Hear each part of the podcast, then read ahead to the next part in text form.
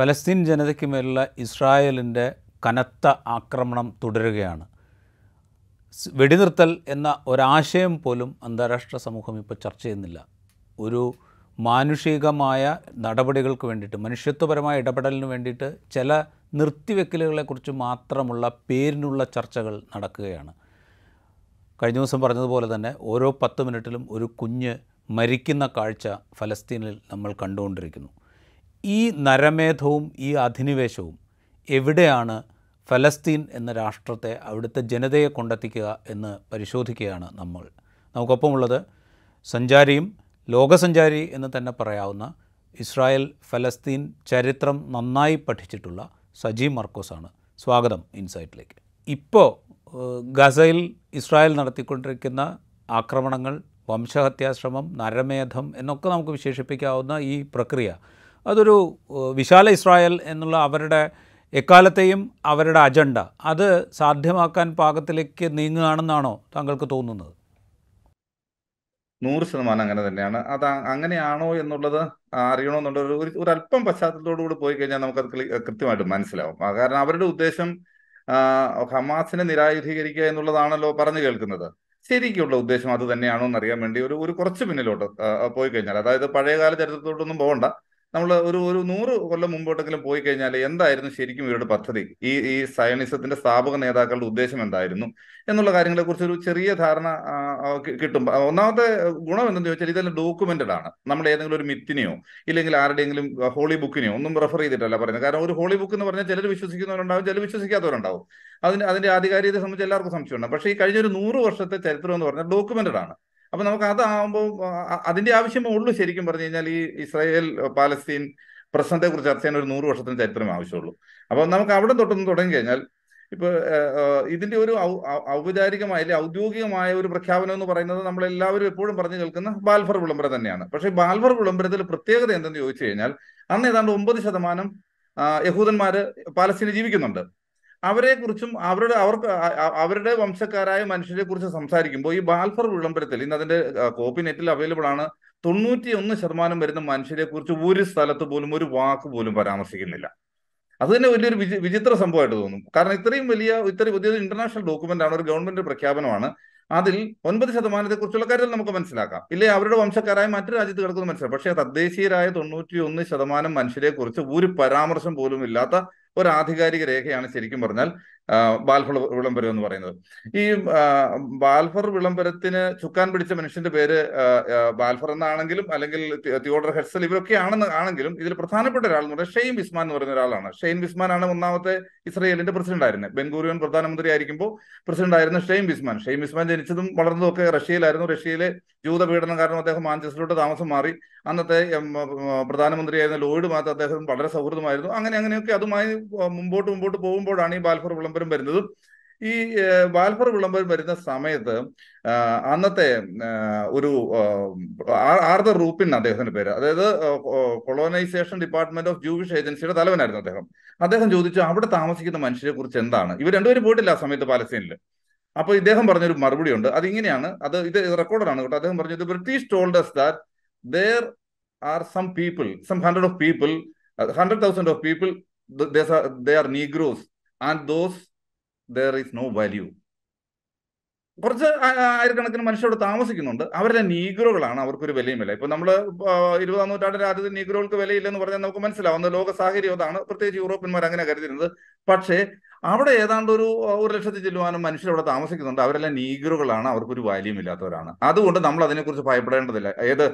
അന്നത്തെ യുണൈറ്റഡ് നേഷൻസിന്റെ കണക്കനുസരിച്ച് ഏതാണ്ട് നാല് അഞ്ച് ലക്ഷത്തോളം പാലസ്തീനിലൂടെ താമസമുണ്ട്. ആ അഞ്ചു ലക്ഷത്തിനകത്ത് നെഗവ് മരുഭൂമി താമസിക്കുന്ന ഒരു ലക്ഷം പേര് ബധുവന്മാരെ കൂട്ടിയിട്ട് പോലെ ബധുവിയൻസിനെ അത്രയും വരുന്ന മനുഷ്യരെ കുറിച്ച് ഈ ഒന്നാമത്തെ ഇസ്രായേലിന്റെ പ്രസിഡന്റിന്റെ ധാരണ എന്ന് പറഞ്ഞ് ബ്രിട്ടീഷുകാർ ഞങ്ങളോട് പറഞ്ഞു ഇവിടെ കുറച്ച് പേര് താമസമുണ്ട് അവർ നീഗ്രോകളാണ് അവർ പ്രത്യേകിച്ച് വിലയൊന്നുമില്ല അവരെ ഇറക്കി വിടാമെന്ന് പറഞ്ഞു. ഇതാണ് ഇതിന്റെ പിന്നിൽ വന്നൊരു പശ്ചാത്തലം. അപ്പൊ ഇവർക്ക് പലസ്തീനിൽ കിടക്കുന്ന പലസ്തീൻ ജീവിച്ചുകൊണ്ടിരുന്ന എന്താ നാൽപ്പത് തലമുറയായി ജീവിച്ചുകൊണ്ടിരുന്ന മനുഷ്യരെ കുറിച്ച് അതിലെ തൊണ്ണൂറ്റി ഒന്ന് ശതമാനം വരുന്ന മനുഷ്യരെ കുറിച്ച് യാതൊരു കരുതലുമില്ലായിരുന്നു. അവരുടെ മൊത്തം ധാരണ ഈ സ്ഥലം മുഴുവൻ ഞങ്ങൾക്ക് മറ്റൊരു രാജ്യമായി ഇവരുടെ ഒരു ഒരു സ്റ്റേറ്റ് ഓഫ് ഇസ്രയേലായി ഇത് രൂപീകരിക്കാമെന്നാണ്. അതിനകത്ത് ഈ പറയുന്ന ഗാസയും വെസ്റ്റ് ബാങ്ക് പോയിട്ട് ഇപ്പോഴത്തെ ട്രാൻസ് ജോർഡാൻ എന്ന് അന്ന് പറഞ്ഞിരുന്ന ജോർദാന്റെ ഭാഗങ്ങളും ലെബനോന്റെ ഭാഗങ്ങളും ഉൾപ്പെടെ ഒരു പ്രദേശമാണ് അവിടെ മനസ്സിലുള്ളത്. അതിന് മുഴുവൻ സ്റ്റേറ്റ് ഓഫ് ഇസ്രയേൽ ആക്കാൻ വേണ്ടി തയ്യാറെടുത്ത് തന്നെ ഇവിടെ വരുന്നത്. അങ്ങനെ കുടിയേറ്റ നിയമം ബാൽഫർ വിളംബരം നടക്കുന്നു. ആളുകൾ കുടിയേറുന്നു. പ്രാദേശികർ പുറത്താകുന്നു. അപ്പൊ അന്നെന്ന് പറഞ്ഞു കഴിഞ്ഞാൽ ലാൻഡ് ഡോക്യുമെന്റ്സ് ഒന്നും ഇന്നത്തെ പോലെ ആധാരം നമ്മുടെ ഐ ടി അറബിൽ വസീക്ക എന്ന് പറയില്ലേ? ഇതൊന്നും അത്ര കൃത്യമായ രേഖകളൊന്നും ആയിരുന്നില്ല അവിടുത്തെ. അപ്പം പക്ഷേ ഈ ഈ സ്ഥലത്തിന് ചില ലാൻഡ് ലോഡ്സ് ഉണ്ടായിരുന്നു. ഒട്ടോമാൻ തുർക്കിയുടെ കാലത്ത് ചില ലാൻഡ് ലോഡ്സ് ഉണ്ടായിരുന്നു. അവരുടെയും ഡോക്യുമെന്റ്സ് ക്ലിയർ അല്ലെങ്കിലും അവരും മിക്കവരും അവിടെ ഉണ്ടായിരുന്നില്ല. അവർ തുർക്കിയിലോ അന്റാലിയോ അങ്ങനെ ഏതെങ്കിലും ഒരു പ്രദേശത്തൊക്കെ ആയിരുന്നു കപ്പഡേഷ്യ എങ്ങനെ സ്ഥലങ്ങളൊക്കെ ജീവിച്ചിരുന്ന ചിലരുടെ പേരിലായിരുന്നു ഈ പറയുന്ന പേരിലല്ല രേഖയില്ലെങ്കിൽ പോലും അവർ അതിന്റെ ലാൻഡ് ലോഡായിരുന്നു ഇവർ ഇവരുമായി നെഗോസിയേറ്റ് ചെയ്യുവാണ്. സ്വന്തമല്ലാത്ത അതേസമയം അവിടെ താമസിക്കുന്ന അവിടെ കൃഷി ചെയ്തിരുന്നുകൊണ്ട് മനുഷ്യർ അവിടെ ഉണ്ട്. അവരവിടെ പാർത്തുകൊണ്ടിരിക്കുകയാണ്. പക്ഷെ അതിന്റെ ഉടമകളെന്ന് അവകാശപ്പെട്ട പണ്ടത്തെ നമ്മുടെ ജന്മിമാരെന്നൊക്കെ പറയുന്ന പോലെ തന്നെ ഉള്ള ആളുകളുമായി ഇവർ നെഗോഷിയേറ്റ് ചെയ്യും. അങ്ങനെ അതിൽ നിന്ന് കുറച്ച് സ്ഥലങ്ങൾ വളരെ നിസ്സാരമായ വില കൊടുത്തു അവിടെ താമസിക്കുന്ന മനുഷ്യർക്കൊന്നും കൊടുക്കാതെ അവരുമായി വില പേശി ഇതിന് കുറെ സ്ഥലങ്ങൾ വില കൊടുത്ത് വാങ്ങുന്നു. അങ്ങനെ അങ്ങോട്ട് വരുന്നു. ശരിക്കും അവിടെ ഒരു ശരിയായ ഒരു പ്രശ്നം ഉണ്ടാകുന്ന ആയിരത്തി തൊള്ളായിരത്തി ഇരുപത്തി ഒമ്പതിലാണ് ആയിരത്തി തൊള്ളായിരത്തി ഇരുപത്തി ഒമ്പതിൽ അപ്പൊ ഈ ബാൽഫർ വിളംബരത്തെ കുറിച്ചോ യൂറോപ്പിന്റെ പദ്ധതിയെ കുറിച്ചോ ആ പാലസ്തീനിൽ കിടക്കുന്ന ജനങ്ങൾക്കൊന്നും അറിയില്ല. ഒരു കൂട്ടം മനുഷ്യർ വരുന്നു താമസിക്കുന്നു ഇവരുടെ സ്ഥലം നഷ്ടപ്പെടുന്നു. ഇത് മാത്രം അവർക്ക് മനസ്സിലാവുന്നുണ്ട്. അപ്പൊ എന്തായാലും ഇവർ ഒന്ന് പ്രതിഷേധിക്കാൻ തീരുമാനിച്ചു. ആ പ്രതിഷേധം ചെറിയ കലാപത്തിലോട്ട് നീങ്ങി. ആ കലാപത്തിന് ഒരു കമ്മീഷനൊക്കെ വെച്ച് ബ്രിട്ടീഷായിരുന്നു കമ്മീഷൻ വെച്ച് ന്യായമായിട്ടും എന്തായാലും ഊഹിക്കാമല്ലോ അതിന്റെ അതിന്റെ റിസൾട്ട് വരുന്നത് അവർ പറഞ്ഞു ഇതിന് മൊത്തം ഉത്തരവാദി അറബികൾ അവിടെ താമസിക്കുന്നവരാണ്. അവർ പ്രീ മെഡിറ്റേറ്റഡ് ആയിട്ടുള്ള ഒരു കലാപമാണ് നടത്തിയത്. അതുകൊണ്ട് അവരെ എത്രയും പെട്ടെന്ന് പുറത്താക്കണം. അന്ന് ഈ ഷെയ്ം ഇസ്മാൻ അതായത് ഒന്നാമത്തെ പ്രസിഡന്റ് അമേരിക്ക ബ്രിട്ടീഷ് ഗവൺമെന്റിന് ഒരു നിവേദനം കൊടുക്കുകയാണ്.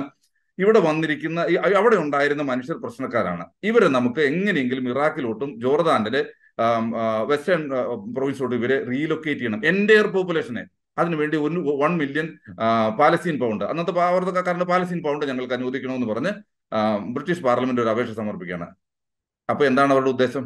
ആയിരത്തി തൊള്ളായിരത്തി ഇത് കലാപം തന്നെ ഇരുപത്തി ഒമ്പതിൽ മുപ്പതിലാണ് ഈ അപേക്ഷ സമർപ്പിക്കുന്നത്. അപേക്ഷ സമർപ്പിക്കുന്ന പറഞ്ഞാൽ എന്റയർ പാലസ്തീനി പോപ്പുലേഷനെ ഇറാഖിലേക്കും ജോർദാന്റെ വെസ്റ്റേൺ പ്രൊവിൻസിലോട്ടും നാട് കടത്തി ഈ അതായത് അവരെ സെറ്റിൽ ചെയ്യാനായിട്ട് ഒരു സാമ്പത്തിക സഹായം കൊടുക്കണമല്ലോ ചെറിയൊരു സാമ്പത്തിക സഹായം കൊടുക്കാനായിട്ട് ഈ- പണം ഇവനോട് ചോദിക്കുമ്പോൾ എന്തായിരുന്നു ഷെയ്ം ഇസ്മാന്റെ മനസ്സിൽ? ഈ പ്രദേശം മുഴുവൻ ഇവരുടെ കയ്യിലാവണം. ഇതൊരൊറ്റ രാജ്യമാകണം. അവിടെ താമസിച്ച മനുഷ്യർ അവരെവിടെയെങ്കിലും പോയി.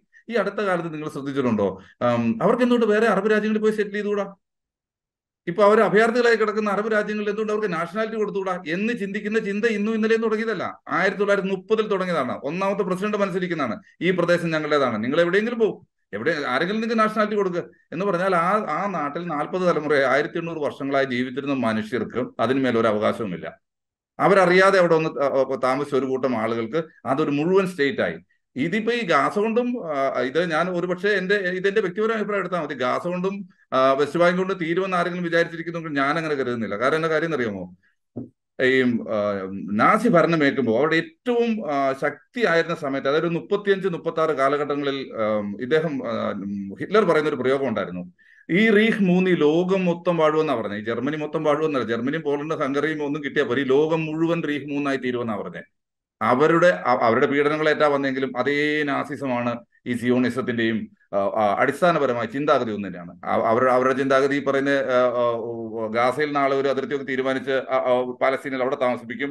വെസ്റ്റ് ബാങ്കിലും അതിർത്തി നിശ്ചയിച്ച് അവിടെ താമസിപ്പിക്കുമെന്ന് ആരെങ്കിലും വിചാരിച്ചിട്ട് ഉണ്ടെങ്കിൽ ഇവർ ആയിരത്തി തൊള്ളായിരത്തി മുപ്പതിലെ ചരിത്രം വെച്ച് നോക്കിയാൽ ഇവരുടെ മനസ്സിലെ പദ്ധതികൾ അതൊന്നുമല്ല അപ്പൊ ഞാൻ ഇപ്പോഴത്തെ എന്തെങ്കിലും ആക്രമണം വെച്ചിട്ടോ ആക്രമണത്തിൽ തോത് വെച്ചിട്ടോ അല്ല പറയുന്നത്. ഇവരുടെ ഇന്ന് വരെ ഒരു ഇസ്രായേൽ എന്ന് പറയുന്ന സ്റ്റേറ്റ് ഉണ്ടായത് തൊട്ടുള്ള കാര്യം അവരുടെ നടപടികൾ വെച്ച് നോക്കിയാൽ ഇവരുടെ മനസ്സിലുള്ളത് ഇനി ഇപ്പൊ ഒക്ടോബർ ഏഴിന് ഹമാസ് ആക്രമിച്ചാലും ആക്രമിച്ചില്ലെങ്കിലും ഇതാ പദ്ധതി. ഹമാസ് ഉണ്ടാകുന്നതിന് ഇതാ പദ്ധതി. ഇസ്രായേൽ ഉണ്ടാകുന്നതിന് മുമ്പ് ഇതാണ് അവരുടെ പദ്ധതി. ഈ പദ്ധതിയിലേക്കാണ് അവർ നീങ്ങിക്കൊണ്ടിരിക്കുന്നത്.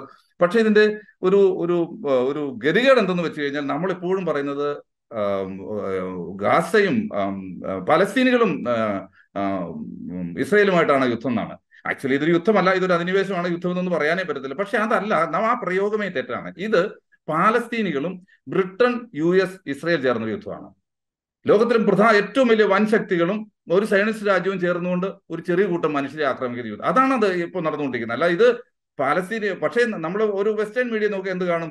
Hamas and Palestine Hamas and Israel എന്നാണ് പറയുന്നത്. ഹമാസ് ഹമാസിനകത്ത് ഒരു റോളുമില്ല അവർ ജനിക്കുന്നതിന് മുമ്പേ ഉള്ള ഒരു പദ്ധതിയാണ് ഇത്. വൻ പദ്ധതിയാണ്. അതുകൊണ്ട് ഒരു സൈഡിൽ ഒരു കൂട്ടം മനുഷ്യർ പാലസ്തീനയുടെ ഒരു കൂട്ടം മനുഷ്യർ മറുവശത്ത് ബ്രിട്ടൻ യു എസ് ഇസ്രയേൽ ചേർന്ന ഒരു സഖ്യം ചേർന്ന് ഒരു ദേശത്തെ ഇല്ലാതാക്കിക്കൊണ്ടിരിക്കുകയാണ്. ഒരു കൂട്ടം മനുഷ്യരെ നാട്ടി പായിച്ചുകൊണ്ടിരിക്കുകയാണ്. അതിനുവേണ്ടി ഉണ്ടാക്കിയത് ഏതാണ്ട് നൂറ് വർഷത്തിൽ കൂടുതൽ പ്രായമുള്ള ഒരു പദ്ധതിയുടെ ഇപ്പോൾ നമ്മൾ കാണുന്നതെന്ന് പറയുമ്പോൾ വളരെ ചെറിയൊരു എപ്പിസോഡ് മാത്രമേ ഇപ്പോൾ കാണുന്നത്. അതിന് ട്രിഗർ ചെയ്തു എന്ന് പറയാൻ അവർക്ക് ഒരു കാരണം കിട്ടി. ഈ പറയുന്ന ഒക്ടോബർ ഏഴ് എന്ന് പറയുന്നത് മാത്രമേ ഉള്ളൂ. അതുകൊണ്ട് ഒക്ടോബർ ഏഴിൽ നിന്നാണ് ചർച്ച തുടങ്ങുന്നെങ്കിൽ ആ ചർച്ച ഒരിടത്തും എത്താൻ പോകുന്നില്ല. അത്ര കാര്യത്തെ കുറിച്ച് പ്രസ്താവിക്കുന്നതിലേക്ക് കഥയില്ല. അതല്ല അതിന്റെ ഒരു ചരിത്രം. ഇതാണ് എനിക്ക് അതിനെക്കുറിച്ച് പറയുന്നത് അതുകൊണ്ട് നിങ്ങളുടെ ചോദ്യത്തിന് ഉത്തരവ് ഇതാണ്. അവരുടെ പദ്ധതി എന്ന് പറഞ്ഞാൽ പാലസ്തീൻ ഇല്ലാത്തൊരു ഭൂപടം. പാലസ്തീനികൾ ഇല്ലാത്തൊരു ഭൂപടം. അതാണ് അവരുടെ ഉദ്ദേശം. പക്ഷേ അത് അവിടെ കൊണ്ട് നിൽക്കുമെന്ന് വ്യക്തിപരമായി എനിക്ക് തോന്നുന്നില്ല. അതാണ് അവരുടെ ബൃഹത് പദ്ധതി. പറയുമ്പോഴേ ഇപ്പോൾ ഈ ഫലസ്തീനില്ലാത്തൊരു ഭൂപടം ഫലസ്തീനുകളില്ലാത്ത ഇസ്രായേൽ വലിയ വിശാലമായ ഇസ്രായേൽ രാജ്യം എന്ന ഒരു സങ്കല്പത്തിലേക്ക് നമ്മൾ മുമ്പോട്ട് ഇസ്രായേൽ മുമ്പോട്ട് നീങ്ങുമ്പോൾ ഈ മനുഷ്യർ ഇപ്പോൾ ഗസയിലുള്ള മനുഷ്യർ അവരെ എങ്ങോട്ട് എങ്ങോട്ട് ഓടിക്കും എന്നുള്ളൊരു ചോദ്യം അവിടെ അവശേഷിക്കുന്നുണ്ടല്ലോ.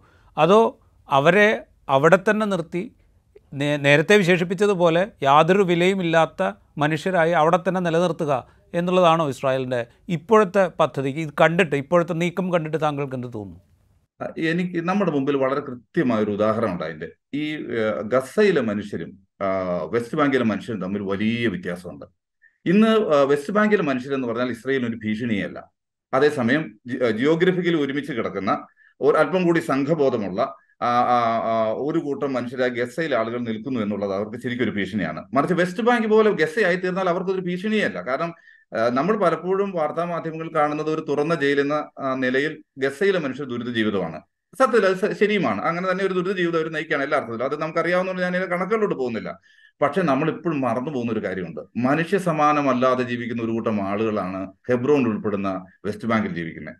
അവിടെ വെസ്റ്റ് ബാങ്കിൽ ഇപ്പോഴത്തെ സ്ഥിതി ശരിക്കും പറഞ്ഞാൽ അവിടുത്തെ വാട്ടർ സ്ഥലത്തിന് റിസോഴ്സുകൾ വാട്ടർ റിസോഴ്സ് വെള്ളം അതുപോലെ മറ്റ് സംവിധാനങ്ങളെല്ലാം ഉള്ള സ്ഥലങ്ങളിൽ ഇവർ ഒന്ന് സെറ്റിൽമെന്റ് ഉണ്ടാക്കുകയും അവിടെ അതിസമ്പന്നമായ വലിയ കെട്ടിട സമുച്ചയങ്ങൾ ഉണ്ടാക്കുകയും അവിടെ ഇവർ വന്ന് ചെയ്ത് താമസിക്കുകയും അതൊരു സ്ഥലത്തല്ല. അങ്ങനെ എല്ലാ പ്രധാനപ്പെട്ട സ്ഥലങ്ങളിൽ ഇവർ വീട് കൊണ്ടുവന്ന് വയ്ക്കുകയും ഒക്കെ സെറ്റിൽമെന്റിൽ വലിയ സെറ്റിൽമെന്റ് കൂറ്റൻ ബിൽഡിങ്ങുകൾ മനോഹരമായ വെസ്റ്റേൺ മാതൃകയിലുള്ള ബിൽഡിങ്ങുകൾ കൊണ്ടുവന്ന് പണിയുകയും അവിടെ ഇസ്രയേൽ സിറ്റിസൺസ് വന്ന് താമസിക്കുകയും ചെയ്യുമ്പോൾ ശരിക്കും പറഞ്ഞാൽ ഇനി ഒരു ജിയോഗ്രഫിക്കലി വെസ്റ്റ് ബാങ്ക് എന്ന് പറയുന്ന രാജ്യം ഒരു അതിർത്തി വരയ്ക്കാനേ പറ്റാത്ത വിധം സ്കാറ്റേഡ് ചെയ്തു പോയി. അത് ചെറിയ എൻക്ലേവുകളായി മാറി. ഇനി അതിനൊരു രാജ്യമാക്കുക സാധ്യമേ അല്ല അതേസമയം ഈ എട്ട് ഒമ്പത് മണിക്കൂർ വെള്ള വെള്ളമേ കിട്ടത്തുള്ളൂ ഒരു സാധാരണ ഫെബ്രുവരി താമസിക്കുന്ന ഒരു ഒരു ഒരു പാലസ്തീനിക്ക്. അതേസമയം കൂറ്റൻ സ്വിമ്മിംഗ് പൂളുകളുള്ള അപ്പാർട്ട്മെന്റുകളിൽ പോലും സ്വിമ്മിംഗ് പൂളുകളുള്ള വലിയ കെട്ടിടങ്ങളാണ് അവിടെ സെറ്റിൽമെന്റിൽ പണിതിരിക്കുന്നത്. സുഖജീവിതം നയിക്കുന്ന മാത്രം അത് അതൊരു വശം. അത് ജീവിതത്തിന്റെ സൗകര്യം. ഇനി പുറത്തോട്ടിറങ്ങുമ്പോൾ സോഷ്യലിയോ പെരുന്നാളുകൾ വരുമ്പോൾ ഒരു പട്ടാളക്കാർ ഐ ഡി പട്ടാളക്കാരോട് ചേർന്ന് ഇവർ സ്ത്രീകളും കുട്ടികളും അടങ്ങുന്ന തെരുവിൽ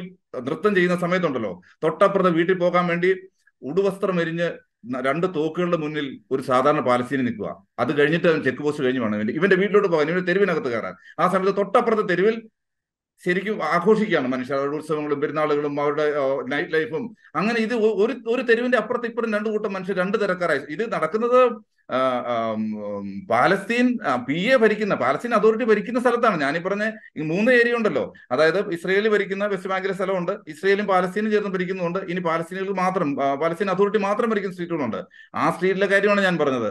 അവിടെ ഒരുവിന് സ്വന്തം വീട്ടിൽ പോകണമെന്നുണ്ടെങ്കിൽ നൂറുകണക്കിന് ക്യാമറകൾ അത് ഫേസ് ഡിറ്റക്ഷൻ ഉൾപ്പെടെ എ ഐ സംവിധാനങ്ങളോട് നൂറുകണക്കിന് ക്യാമറകൾ. ആ ക്യാമറയിൽ മനുഷ്യൻ കടന്നു പോകുന്ന ആ മോമെന്റിൽ തന്നെ ഒരു മൂന്ന് കാറ്റഗറി ആയിട്ട് തിരിക്കും. Red category green white green ഇതിനകത്ത് റെഡ് കാറ്റഗറി പെടുന്നവനാണ് അവൻ വീട്ടിൽ പോക്ക് നടന്നു വരില്ല. മറ്റവനെയാണെന്നുണ്ടല്ലോ അതായത് മൂന്ന് തരത്തിലാണ് ഇവരുടെ ഇവരുടെ മുഖം തിരിച്ചറിയുന്നത്. ഒന്ന് ഫേസ് റെക്കഗ്നീഷൻ ഉണ്ട്. മറ്റു ഇവരുടെ ഐ ഡി കാർഡ് നമ്പർ ഉണ്ട്. മറ്റത് ബയോമെട്രിക് ഉണ്ട്.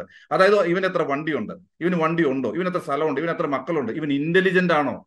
ഇവൻ ഇവൻ ആ സമൂഹത്തിൽ ബുദ്ധിയുള്ളവനാണോ എന്ന് വരെ അതിനകത്ത് അവിടെ ആ സമയത്ത് കടന്നു പോകുന്ന സമയത്ത് മുമ്പിലിരിക്കുന്ന ഐ ഡി എഫ് പട്ടാളക്കാരൻ അറിയാം. അങ്ങനെയാണ് ഒരു മനുഷ്യൻ സ്വന്തം വീട്ടിലോട്ട് പോകുന്ന കാര്യം പറഞ്ഞ. അങ്ങനെ ജീവിക്കുന്ന ഒരു കൂട്ടം രണ്ടാം തരക്കാരായ മനുഷ്യർ ജീവിക്കുന്ന സ്ഥലമാണ് ഈ ഹെബ്രോൻ ഉൾപ്പെടുന്ന വെസ്റ്റ് ബാങ്ക് എന്ന് പറയുന്നത്. അത്തരം മനുഷ്യൻ അവിടെ ജീവിക്കുന്നവർ അവർക്ക് ഒരു ഭയവുമില്ല. ആ വീടുകളിൽ ബാക്കി വശത്തൂടെ എന്റർ ചെയ്യാൻ പറ്റത്തില്ല. വീട് പണിയുന്നതിന്റെ ബാക്കി വശത്ത് സീലിലാണ് മുൻവശത്തോടെ തന്നെ പോകണം. ആ മുൻവശത്ത് ഒരു പട്ടാള വണ്ടി കിടപ്പുണ്ടാവും. ഒരു കൊച്ചു കുഞ്ഞ് നടന്നു പോകണമെങ്കിൽ ഈ പട്ടാളക്കാരന്റെ അതിശയവും ഏറ്റുകൊണ്ട് അവൻ ബോധ്യപ്പെടുന്ന ആളെ പുറത്തിറക്കുക എന്തെങ്കിലും അവനെതിരെ കൃത്യച്ചൊന്ന് നോക്കിയാൽ അവനോട് പിടിച്ചു നിർത്തും. ചിലപ്പോൾ നമ്മൾ അവന് പോകേണ്ട സ്കൂളിൽ പോകേണ്ട സ്കൂളിൽ പോക്ക് നടക്കില്ല ജോലിക്ക് പോകേണ്ട ജോലിക്ക് പോക്ക് നടക്കില്ല. ആ തരത്തിൽ ആണ് അവിടെ ഒരു മനുഷ്യൻ. അങ്ങനെ ഒരു കൂട്ടം മനുഷ്യർ താമസിക്കുന്നതിനകത്ത് ഇസ്രയേലിന് പ്രത്യേകിച്ച് പരാതിയൊന്നുമില്ല. അത്തരത്തിലൊരു സ്ഥ- സ്ഥലമല്ല ഗാസ. ഗാസയിൽ എന്ന് പറയുന്നത് ജിയോമി ജിയോഗ്രഫിക്കൽ ഒരുമിച്ച് കിടക്കുന്നുണ്ട്. കുറച്ചുകൂടെ സംഘബോധമുള്ളവരും ഒരുമിച്ച് താമസിക്കുന്നവരും ആയതുകൊണ്ട് ഇവർക്ക് അത്രത്തോളം പെനിട്രേറ്റ് ചെയ്യാൻ പറ്റിയിട്ടില്ല. അതിനെയും ഇതുപോലെ ആക്കി കഴിഞ്ഞാൽ അത് പാലസ്തീനിൽ അവിടെ കിടന്ന അവസാനം ആത്മാഭിമാനം ഇല്ലാത്തവരായി അടുത്ത തലമുറയിൽ പോകേണ്ടവർ അവിടെ നിന്ന് പോയിട്ട് അവിടെ നിന്ന് ഇട്ടെറിഞ്ഞ് പോയിട്ടായാലും അവർക്ക് കുഴപ്പമൊന്നുമില്ല. കാരണം ഇതുപോലെ ഇപ്പൊ ഇപ്പൊ അവർക്കൊരു സുവർണ അവസരം കിട്ടി. മാസീവായ ഒരു ഒരു ഒരു സൈനിക നീക്കം നടത്താൻ പറ്റി. അല്ലെങ്കിലും അവർക്ക് അതൃപ്തി കുറവൊന്നുമില്ല. ക്രമേണ ഇൻക്രിമെന്റൽ ആയിട്ടുള്ള ഈ ജനസൈഡ് ഈ എത്തനിക് ക്ലിയറൻസ് അത് ഈ കഴിഞ്ഞ എത്രയോ നാളുകളായി ചെയ്തുകൊണ്ടിരിക്കുന്നു. കഴിഞ്ഞ ഇരുപത്തൊന്ന് കൊല്ലമായി ഒരു വർഷം ഇരുന്നൂ നൂറ് കുട്ടികൾ ഇങ്ങനെ കൊല്ലപ്പെടുന്നുണ്ട്. ആഴ്ച രണ്ട് കുട്ടികൾ വെച്ചിട്ട്. ആരും അറിയുന്നില്ലല്ലോ. അപ്പോൾ നമ്മൾ പറയുന്നത് എന്താണ്? രസകരമായ ഒരു കാര്യം നമ്മൾ പറയുന്നു നിങ്ങൾക്ക് എന്തുകൊണ്ട് സമാധാനമായി പ്രതിഷേധിച്ചുകൂടാ? എന്താണ് ആക്രമണം ചെയ്യുന്നത്? എന്താണ് റോക്കറ്റുകൾ വിടുന്നത്? അതായത് എല്ലാ നിങ്ങൾ ഒലിവലയും അല്ലെന്നുണ്ട് മെഴുകുതിരിയും കത്തിച്ചുകൊണ്ട് നിങ്ങൾക്ക് പ്രതിഷേധിച്ചുകൂടെ? എന്ന് ചോദിക്കുന്ന സമയത്ത് എല്ലാ ബുധനാഴ്ചയും കഴിഞ്ഞ പന്ത്രണ്ട് വർഷങ്ങളായി ഈ ഗാസയ്ക്ക് ചുറ്റും പടുത്തിരിക്കും അതിനടുത്ത് വന്ന് സമാധാനമായി പ്രതിഷേധിക്കുന്ന ഒരു പരിപാടിയുണ്ട്. നമ്മൾ ആരെങ്കിലും അറിഞ്ഞിട്ടുണ്ടോ? ലോകത്തിലെ മാധ്യമങ്ങൾ അറിഞ്ഞിട്ടുണ്ടോ? ആരും അറിയാറില്ല. അപ്പൊ സമാധാനമായി പ്രതിഷേധിക്കാഞ്ഞിട്ടല്ല. അത് അവിടെ ചെയ്യുന്നുണ്ട്. എല്ലാ ആഴ്ചയും ചെയ്യുന്നുണ്ട്. പക്ഷെ ഇത് ലോകം അറിയുന്നില്ല ആരും അറിയ അ- അ- അ- അവർക്ക് ഇത് പ്രശ്നമേ അല്ല. ഇസ്രയേലിനും അത് പ്രശ്നമല്ല. അത് നടന്നോട്ടെ അവിടെ. ഇതാണ് ശരിക്കും പറഞ്ഞു കഴിഞ്ഞാൽ അപ്പോൾ നിങ്ങൾ ചോദിച്ച ചോദ്യത്തിന്റെ ഉത്തരവ് ഇതാണ്. ഇവർ എങ്ങോട്ട് പോകുമെന്ന് ചോദിച്ചാൽ അത് ശരിക്കും പറഞ്ഞ ഒരു ജൂവിഷ് പ്രോബ്ലം പണ്ട് ഇവിടെ ഉണ്ടായിരുന്നു. യൂറോപ്പിൽ ഉണ്ടായിരുന്നു ഇന്ന് അറബ് പ്രോബ്ലം എന്ന് പറയുന്ന പാലസ്തീൻ പ്രോബ്ലം എന്ന് പറയുന്ന ഒരു പ്രോബ്ലം പലസ്തീൻ അല്ല അവർ വിളിക്കുന്ന അറബ് പ്രോബ്ലം എന്നാണ് അറബ് പ്രോബ്ലം എന്ന് പറയുന്ന ഒരു പ്രോബ്ലം ഇന്ന് ഇപ്പം പാലസ്തീനിലുണ്ട്. ഇവരുടെ കയ്യിൽ കൃത്യമായ ഇവർക്ക് കൃത്യമായ പദ്ധതി കാണും കേട്ടോ. പക്ഷെ എന്തായാലും ഇവരെ സംബന്ധിച്ച് അവരിനി വെസ്റ്റ് ബാങ്കിലെ മനുഷ്യരെ പോലെ ഗാസയിൽ ജീവിച്ചാലും അവർ തൃപ്തരാണ്. എന്തെങ്കിലും ഒരിക്കലും ഇവിടെ നിങ്ങൾ പോകുന്നെങ്കിലും പോയിക്കൊള്ളട്ടെ. ഒരു തലമുറയോടുകൂടി അവസാനിപ്പിക്കുക. താങ്കൾ ഇപ്പോൾ സൂചിപ്പിച്ചതുപോലെ വെസ്റ്റ് ബാങ്കിൽ എങ്ങനെയാണോ സാഹചര്യം അതുപോലെ ഗാസയെ മാറ്റുക എന്നൊരു പ്രോജക്റ്റ് അത് നടപ്പാക്കുകയാണ് ഇസ്രായേൽ എന്ന് നമ്മൾ കരുതണം. അതിലും അവർ തൃപ്തരാണ്. ഇപ്പൊ ഈ ഇപ്പൊ ഈ കഴിഞ്ഞ ദിവസം ഒക്ടോബർ പന്ത്രണ്ടാം തീയതി അവരുടെ മിലിറ്ററിയുടെ ഐ ഡി എഫിന്റെ മേധാവി പറഞ്ഞു നിങ്ങൾ നേർ പകുതി പേർ പറഞ്ഞു പതിനൊന്ന് ലക്ഷം പേർ വരുന്നവർ ഇവിടെ- ഇവിടുന്ന് ഒഴിഞ്ഞു പോകണമെന്ന് പറഞ്ഞു. എങ്ങോട്ട് ഒഴിഞ്ഞു പോകും? റഫ അതിർത്തി വഴി ഒഴിഞ്ഞു പോകാനായിട്ട് ഈജിപ്തിന് അവരുടേതായ ആശങ്കകളുണ്ട്. ഇത്രയും അഭയാർത്ഥികൾ വന്നാൽ എന്ത് ചെയ്യും എന്നുള്ളത്. അവരുടെ ആഭ്യന്തര പ്രശ്നങ്ങൾ വേറെ ഉണ്ട്. ഇവരെങ്ങോട്ട് ഒഴിഞ്ഞു പോകും? അപ്പോൾ ഒഴിഞ്ഞു പോക്കെന്ന് പറയുന്നത് സ്വാഭാവികമായി സാധ്യമേ അല്ല. അപ്പൊ പിന്നീട് ഒരു വഴി എന്ന് പറഞ്ഞാൽ എളുപ്പവഴി ഇതുപോലെ വെസ്റ്റ് ബാങ്കിനെ പോലെ ഗാസയാക്കിയാൽ ഏതാണ്ട് അവർ അത് തൃപ്തരാണ്. കാരണം വെസ്റ്റ് ബാങ്കിൽ ഇപ്പോഴും നിർമ്മാണ പ്രവർത്തനം നടന്നുകൊണ്ടിരിക്കുകയാണ്. ഇപ്പോൾ സെറ്റിൽമെന്റിൽ നടന്നുകൊണ്ടിരിക്കുകയാണ് അതിനെതിരെ പ്രതിഷേധിക്കാനായിട്ട് പറ്റത്തേയില്ല. ഇവർ തമ്മിൽ ഈ ഓസ്ലോ അക്കോർഡിന് ശേഷം പാലസ്തീൻ അതോറിറ്റിയും ഇവരുമായി ഒരു ചില ഇന്റലിജൻസ് ജോയിന്റ് ഓപ്പറേഷൻസ് ഒക്കെ ആരംഭിച്ചിരുന്നു. അതിപ്പോഴും പ്രവർത്തന ശ്രമമാണ് പക്ഷെ അതിനകത്ത് ഇൻഫർമേഷൻ മൊത്തം പോകുന്ന എവിടെ നിന്നറിയോ പാലസ്തീൻ അതോറിറ്റിയിൽ നിന്ന് ഇസ്രയേലോട്ടേ പോകത്തുള്ളൂ. എന്തെങ്കിലും ടെററിസ്റ്റ് ആക്ടോ ഇല്ലെന്നുണ്ടെങ്കിൽ ഇവിടെ എന്തെങ്കിലും ആക്റ്റീവ് ആക്ടിവിസ്റ്റോ ഇല്ലെന്നുണ്ടെങ്കിൽ ഏതെങ്കിലും ഹമാസിന്റെയോ ആരെങ്കിലും ഒക്കെ അനുകൂലിക്കുന്ന മനുഷ്യരുണ്ടെന്ന് പറഞ്ഞാൽ ഇൻഫർമേഷൻ എല്ലാം ഇസ്രയേലിന് കിട്ടും. അവരതനുസരിച്ച് ഇവർ ഇവ- ഇവരെ ഇവരോട് ഇവരെ കൈകാര്യം ചെയ്യുകയും ചെയ്യും. ഗാസ എന്ന് പറയുന്നത് മറ്റൊരു വെസ്റ്റ് ബാങ്ക് ആയാലും താൽക്കാലികമായിട്ടുള്ള തൃപ്തരാണ്. പക്ഷെ ഇപ്പോഴത്തെ ഗാസയിൽ അവർ തൃപ്തരല്ല. അതിനവർക്ക് വീണ് കിട്ടിയ ഒരു അവസരം കിട്ടിയിട്ടുണ്ട്. അതിനെ ഒരു പരമാവധി ഉപയോഗിക്കുന്ന. അങ്ങേയറ്റം മൃഗീയമായി. ലോകത്തിൽ ഇന്നുവരെ നടന്നിട്ടുള്ള യുദ്ധങ്ങളെ വെച്ച് നോക്കിക്കഴിഞ്ഞാൽ ഏറ്റവും ക്രൂരമായി. അതായത് അഭയാർത്ഥി ക്യാമ്പുകളിലൊക്കെ ബോംബിടുക എന്ന് പറയുന്നത് ശരിക്കും പറഞ്ഞാൽ നാസികൾ ചെയ്തതിന് തുല്യമായ പ്രവൃത്തിയിലേക്ക് ഇപ്പോൾ ഇസ്രായേൽ നീങ്ങിക്കൊണ്ടിരിക്കുകയാണ്. ഓക്കെ ഇത് ഒരു ഒരു നറേറ്റീവ് തുടക്കം മുതലുണ്ട്. അതായത് ഇസ്രായേൽ ഹമാസ് വാർ അല്ലെങ്കിൽ ഇസ്രായേൽ ഹമാസ് യുദ്ധം ഇസ്രായേൽ ഹമാസ് സംഘർഷം ഇങ്ങനെയാണ് ഇതിനെ വെസ്റ്റേൺ മീഡിയ ആണെങ്കിലും ഭരണകൂടങ്ങളാണെങ്കിലും യൂറോപ്യൻ യൂണിയൻ ആണെങ്കിലും അമേരിക്ക ആണെങ്കിലും ബ്രിട്ടൻ ആണെങ്കിലും ഒക്കെ വിശേഷിപ്പിക്കുന്നത് അങ്ങനെയാണ്. ഈ വിശേഷണത്തിന് വേറൊരു നിലയ്ക്കുള്ള ഒരു പ്രോബ്ലം ഉണ്ട് എന്ന് എനിക്ക് തോന്നുന്നു. കാരണം ഇതൊരു ഫലസ്തീനികളുടെ പ്രശ്നമല്ല എന്ന ഒരു ഒരു നറേറ്റീവ് ഉണ്ടാക്കിയെടുക്കാൻ ഇതിലൂടെ കഴിയുന്നുമുണ്ട്. അതാണ് നമ്മൾ ഇടയ്ക്കൊന്ന് പറഞ്ഞിരുന്നത്. നിങ്ങൾ ഏത് വെസ്റ്റേൺ മീഡിയയിൽ ഇപ്പോൾ നടക്കുന്ന കോൺഫ്ലിക്റ്റിനെ കുറിച്ച്. കോൺഫ്ലിക്റ്റ് എന്നൊക്കെ പറയുന്നത് തെറ്റായ പ്രയോഗമാണ്. ഇത് കോൺഫ്ലിക്റ്റ് അല്ല ഇത് യുദ്ധമല്ല ഇത് അധിനിവേശമാണ് ഇൻവേഷനാണ് പക്ഷെ എന്നാലും ഇപ്പൊ നമുക്ക് അവൈലബിൾ ആയ വേർഡ് അതല്ലേ ഉള്ളൂ. ഇന്റർനെറ്റിൽ സെർച്ച് ചെയ്യാൻ. എവിടെ നിങ്ങൾ സെർച്ച് ചെയ്താലും കിട്ടുന്ന പദപ്രയോഗം എന്ന് പറഞ്ഞാൽ ഇസ്രയേൽ ഹമാസ് യുദ്ധം എന്നാണ്. ഓക്കെ ഇസ്രയേൽ ഈ കഴിഞ്ഞ ഇത്രയും ദിവസങ്ങളുണ്ട്. ഏതാണ്ട് നാലായിരത്തി ഇരുന്നൂറോളം കുട്ടികൾ കൊല്ലപ്പെട്ടു. നമ്മളിപ്പോൾ സംസാരിച്ചു തുടങ്ങിയ സംസാരിച്ചു തുടങ്ങി ഈ ഈ സമയമായപ്പോഴത്തേക്കും ചുരുങ്ങിയ മൂന്ന് കുട്ടികൾ അവിടെ കൊല്ലപ്പെട്ടിട്ടുണ്ട്. അത് അവിടെ ചികിത്സ കിട്ടാത്തതുകൊണ്ട് മരിച്ചു പോയതോ മറ്റ് ആ, ആ, പോഷകാഹാര കുറവുകൊണ്ടോ മരിച്ചല്ല ആക്രമണത്തിൽ കൊല്ലപ്പെട്ട മൂന്ന് കുട്ടികളെങ്കിലും നമ്മൾ ഈ സംസാരം തുടങ്ങിയ ശേഷം ഇപ്പോൾ ഇപ്പം പാലസ്തീനെ സംബന്ധിച്ചിട്ടുണ്ട്. ഇവർ ഹമാസ? ഈ നാലായിരത്തി ഇരുന്ന് കുട്ടികൾ ഹമാസ? ഇവർ കൊല്ലുന്നത് ഹമാസിനെയാണെന്ന് പറയുന്നത്? ഇത് ആരുമായിട്ടാണ് യുദ്ധം ഹമാസുമായിട്ട് യുദ്ധം എന്ന് ആത്ത് ആക്കി തീർക്കേണ്ടത് ആരുടെ ആവശ്യം? നമ്മൾ ഹമാസിനെ കുറിച്ച് ചർച്ച ചെയ്യാൻ തുടങ്ങുമ്പോൾ തന്നെ നമ്മൾ തെറ്റിപ്പോയിരിക്കുന്നു. അതല്ല ഇവിടുത്തെ പ്രശ്നം. അതുകൊണ്ട് ആ, ആ- ആ പക്ഷെ അതിലോട്ട് ചുരുക്കുക എന്നുള്ളതാണ് ഇവരുടെ ആവശ്യം. ആകെ പതിനയ്യായിരം ഇരുപതിനായിരം ആ, ഏറ്റവും കൂടി ഇരുപത്തയ്യായിരം പോരാളികളുണ്ട് ഹമാസിന്. ഹമാസ് എങ്ങനെയാണ് പ്രവർത്തനം ആരംഭിച്ച ആയിരത്തി ആയിരത്തി ആ, തൊള്ളായിരത്തി ഒരു എൺപത്തി എൺപത്തി അഞ്ച് എൺപത്തിനാലുകളൊക്കെ. എൺപത്തി ഏഴിൽ ഒരു ഔദ്യോഗിക ആ, ഇതായി അതിന്റെ ആദ്യ പ്രാരംഭമായി ആ, ആ, മായി ഇവർ തുടങ്ങുന്നു പറഞ്ഞാൽ അവിടെ ജീവകാരുണ്യ പ്രവർത്തനം ചെയ്യുന്നവരായിരുന്നു. ആ ജീവകാരുണ്യ പ്രവർത്തനം ചെയ്ത് മുമ്പോട്ട് പോകുമ്പോൾ കൊടിയ അനീതി കണ്ടിട്ട് അവർ പിന്നെ അവസാനം കല്ല് പെറുക്കി എറിയുന്നവരായിരുന്നു. ഈ പാറ്റണ്ടാങ്ങിനെതിരെ ഈ ലോകത്തിൽ ആരെങ്കിലും പാറ്റണ്ടാങ്ങിനെ കല്ല് പെറുക്കെറിയോ? അങ്ങനെയാണ് അവർ ആരംഭിച്ചത്. അവരെങ്ങനെയാണ് ഇങ്ങനെ ആയിത്തീർന്നത്? അവരുടെ സായുധ സമരത്തിലൂടെ ഞങ്ങൾ പ്രതിഷേധിക്കാം പ്രതിരോധിക്കാം എന്ന നിലയിലോട്ട് എത്തിച്ചേർന്നതിലൂടെ ഒരു ട്രാൻസിഷൻ ഉണ്ട്. അല്ലാതെ നമ്മൾ ഇപ്പൊ പെട്ടെന്ന് സെപ്റ്റംബർ ഏഴാം തീയതി ലോക ചരിത്രം തുടങ്ങി സോറി ഒക്ടോബർ ഏഴാം തീയതിയാണ് ലോക ചരിത്രം തുടങ്ങി എന്നുള്ളത് ചർച്ച ചെയ്തിട്ട് ഒരു കാര്യമില്ല അത് ഈ കഴിഞ്ഞ ദിവസം ഞാൻ ഫേസ്ബുക്കിൽ എഴുതിയൊരു കാര്യമുണ്ട് നിങ്ങളൊരു ചിത്രത്തെ ഇങ്ങനെ ഇങ്ങനെ വലുതാക്കി വലുതാക്കി വലുതാക്കി കൊണ്ടത് കഴിഞ്ഞാൽ സൂമിൻ സൂമിൻ സൂമിൻ ചെയ്ത് കഴിഞ്ഞാൽ പിന്നെ അവസാനം കുറച്ച് പിക്സലേ കാണത്തുള്ളൂ. ഒക്ടോബർ ഏഴ് എന്ന് പറയുന്ന ഒരു പിക്സലാണ് അതല്ല ചിത്രം. അതിന് കുറച്ച് സൂം ഔട്ട് ചെയ്യണം. അങ്ങനെ സൂം ഔട്ട് ചെയ്ത് സൂം ഔട്ട് സൂം ഔട്ട് ചെയ്ത് നിങ്ങൾക്ക് ഒരു ബിഗ് പിക്ചർ കാണാൻ പറ്റും. ആയിരത്തി എണ്ണൂറ്റി എൺപത്തി ഒന്ന് തൊട്ട് കുടിയേറുന്നത്. അതിന് വെസ്റ്റേൺ മീഡിയയുടെ സഹായം. അന്നേരം പലായനം ചെയ്യപ്പെടുന്ന മനുഷ്യർ ഒരുത്തിന് വീട് കിട്ടാൻ രണ്ടുപേർക്ക് വീടില്ലാതാകുന്ന ഒരു ചിത്രം. അവർ മൂന്ന് നൂറ്റാണ്ടുകളായി അഭയാർത്ഥി ക്യാമ്പിൽ കിടക്കുന്ന ചിത്രം. അവർക്ക് വെള്ളമില്ലാതെ ആകാശമില്ലാതെ സ്വന്തമായി ആകാശം അവർക്കില്ല. സ്വന്തമായി സ്വപ്നങ്ങൾ അവർക്കില്ല. സ്വന്തമായി രാജ്യാതിർത്തി അവർക്കില്ല. സ്വന്തമായി പാസ്പോർട്ട് അംഗീകരിച്ച രാജ്യങ്ങൾ വളരെ അങ്ങനെ അങ്ങനെ ജീവിക്കുന്ന ഒരു കൂട്ടം മനുഷ്യൻ അവരുടെ വിവിധ തരം ചെറുത്തുനിൽപ്പുകൾ. ഇല്ലാതെയായി പോകുന്ന ഒരു കൂട്ടം ജനത. ഈ ബിഗ് പിക്ചർ കണ്ടതിന് ശേഷമാണ് നമ്മൾ പിക്സലിലോട്ടാണ് പിക്സൽ കണ്ടവർ പിക്സൽ കണ്ടാൽ മതി. പക്ഷെ അതുകൊണ്ട് അവർ ചിത്രം കാണാൻ പോകുന്നില്ല. നമ്മൾ അതുകൊണ്ടാണ് അതിന് അതുകൊണ്ടാണ് ഈ ഒക്ടോബർ ഏഴ് എന്ന് പറയുന്നതോ ഹമാസ് എന്ന് പറയുന്നതോ ആണ് നിങ്ങൾ കാണുന്നതുണ്ടെങ്കിൽ നിങ്ങളൊരു വലിയ ചിത്രത്തിന് ചെറിയ പിക്സലിലാണ് കാണുന്നത്. നിങ്ങൾ വലിയ ചിത്രം തന്നെ കാണണം. അപ്പോഴേ പ്രശ്നത്തിന് ഒരു പരിഹാരം ഉണ്ടാവും. പരിഹാരം എന്നുള്ളത് രണ്ടാമത്തെ കാര്യം. ചുരുങ്ങിയത് ഇത് എന്താണെന്നെങ്കിലും മനസ്സിലാവും. അതുകൊണ്ട് നമ്മൾ ഏത് നിമിഷം ആര് നമ്മൾ ഹമാസ് എന്ന് പറയുന്ന ചർച്ചയിലോട്ട് വലിച്ചു കൊണ്ടുവരുന്നോ ആ നിമിഷം വിചാരിച്ചുകൊണ്ട് നമ്മൾ തെറ്റായ ഒരു പ്രിമിസിലോട്ട് നമ്മൾ ഡിസ്കഷൻ പോയിക്കൊണ്ടിരിക്കുകയാണ്. പ്രശ്നം അതല്ല. പ്രശ്നം ഇല്ലാതായിക്കൊണ്ടിരിക്കുന്ന ഒരു മനുഷ്യരുടെ പ്രശ്നമാണ്. ഉണ്ടാകാതെ പോയൊരു നാടിന്റെ പ്രശ്നമാണ്. ആ നാട്ടിലേക്ക് മറ്റൊരു വിദേശ സഹായത്തോടു കൂടി വേറെ ഒരു കൂട്ടം ആളുകൾ വന്ന് രാജ്യം ശക്തമായ രാജ്യം ഉണ്ടാക്കിയതും അവർ നാൾക്ക് നാൾ അധിനിവേശം ചെയ്യുന്ന കഥയാണ്. മൂന്ന് തലമുറയായി അഭയാർത്ഥി ക്യാമ്പിൽ കിടക്കുന്ന മനുഷ്യർ മനുഷ്യരുടെ കഥ. നിങ്ങളൊന്ന് ആലോചിച്ച് നോക്കി. ഒരു അഭയാർത്ഥി ക്യാമ്പിൽ ജനിച്ച് അവിടെ വളർന്ന് അവിടെ മരിച്ചു വീഴുന്ന ഒരു മനുഷ്യന്റെ അവസ്ഥ എന്തായിരിക്കും? ഇന്ന് നിങ്ങളുടെ വീട്ടിൽ നിങ്ങളോട് ചോദിക്കാറില്ല. നിങ്ങൾ പലപ്പോഴും ചോദിക്കാറില്ല മോൻ എന്നെ ആകട്ടെ മോൻ ആഗ്രഹം എന്താ? അവൻ ടീച്ചറാണെന്നോ ബാങ്ക് ഓഫീസറാണെന്നോ പോലീസുകാരനാണെന്നോ പട്ടാളക്കാരാണെന്നോ ഒക്കെ അവർ പറയില്ലേ? ഒരു പാലസ്തീനെ കുട്ടിയെ വിളിച്ചിട്ട് നിനക്ക് എന്താവണമെന്ന് ചോദിച്ചു കഴിഞ്ഞാൽ അവന്റെ ഉത്തരം പറയാനുണ്ടാവും. കാരണം ഒന്നും ആകാതെ മരിച്ചു. വയസ്സെത്താതെ മരിച്ചു പോകുന്നതിന് നല്ല ഉറപ്പാണ് ഭാവിയെക്കുറിച്ച് ഒരു പ്രതീക്ഷ പോലും ഇല്ലാത്തൊരു മനുഷ്യരാണ് അവർ അപ്പൊ അവരുടെ പ്രശ്നത്താണോ നമുക്ക് കാണേണ്ടത്? അതോ നമ്മൾ ഈ ചർച്ച ഏത് ഏത് പ്രിമൈസിൽ കൊണ്ട് കെട്ടണമെന്ന് നമ്മൾ തീരുമാനിക്കുക ഞാൻ ഒരിക്കലും അതുകൊണ്ട് അത്തരത്തിലുള്ള ചർച്ചയ്ക്ക് തയ്യാറേയല്ല റൈറ്റ് ഇതിലിപ്പോൾ ഇന്നും ജി സെവന്റെ മീറ്റിംഗ് ഉണ്ടായിരുന്നു. സീസ്ഫയറിനെ കുറിച്ച് അവർ ആലോചിക്കുന്നേ ഇല്ല. ഒരു ഹ്യൂമാനിറ്റേറിയൻ പ്രോസസ് അത് മാത്രമാണ് അവരുടെ ഇമ്മീഡിയറ്റ് അജണ്ടയിലുള്ളത്. എന്ന് വെച്ചാൽ ഒരു ഫ്രീ ഹാൻഡ് ഇസ്രായേലിനങ്ങ് കൊടുത്തിരിക്കുകയാണ്. ഇപ്പോൾ ഏതാണ്ട് വടക്കൻ ഗാസ പൂർണമായും നശിപ്പിക്കപ്പെട്ട് കഴിഞ്ഞിരിക്കുന്നു. അവിടുത്തെ മനുഷ്യരെ തെറിപ്പിച്ച് കളഞ്ഞിരിക്കുന്നു. തെക്കൻ ഗാസയിലേക്ക് ഇസ്രായേൽ കടക്കാൻ ശ്രമിക്കുകയാണ്. ഈ ഡിസ്പ്ലേസ് ചെയ്യപ്പെടുക എന്ന് പറയുന്ന അത് ഇന്റേർണലി ഡിസ്പ്ലേസ് ചെയ്യപ്പെടുന്ന നിരവധിയായ മനുഷ്യർ ലക്ഷക്കണക്കിന് മനുഷ്യർ. ഈ മനുഷ്യരെ ഈ ലോകസമൂഹം ഒരു തരത്തിലും കാണാതിരിക്കുന്നു എന്ന് തോന്നുന്നുണ്ട്. ഞാൻ ചോദിക്കുന്നത് ഈ പറയുന്ന അമേരിക്ക ബ്രിട്ടൻ ഇസ്രായേൽ ഈ ഈ പറയുന്ന രാജ്യങ്ങളെക്കുറിച്ച് മാത്രമല്ല മറ്റ് രാജ്യങ്ങളുടെ കാര്യം ഇന്ത്യ അടക്കമുള്ള മറ്റ് രാജ്യങ്ങളുടെ കാര്യം ഒരു തരത്തിലും ഇടപെടാനോ ഒരു തരത്തിലും ഒരു ഇനീഷ്യേറ്റീവ് എടുക്കാനോ ഇവരാരും ശ്രമിക്കാതെ കാഴ്ചക്കാരായി നിൽക്കുന്ന ഒരു കാഴ്ച നമ്മുടെ ചരിത്രത്തിൽ ഇത്തരം ഒരു കാഴ്ച ഇതിനു മുമ്പ് നമ്മുടെ ഓർമ്മയിലുണ്ടോ? നിർഭാഗ്യവശാൽ അതൊരു ഒരു ഒരു യാഥാർത്ഥ്യമാണ് കേട്ടോ. കാരണം ഇതൊരു ഇന്റേണൽ പ്രശ്നമല്ല ഇതൊരു ഇന്റർനാഷണൽ പ്രശ്നമാണ്.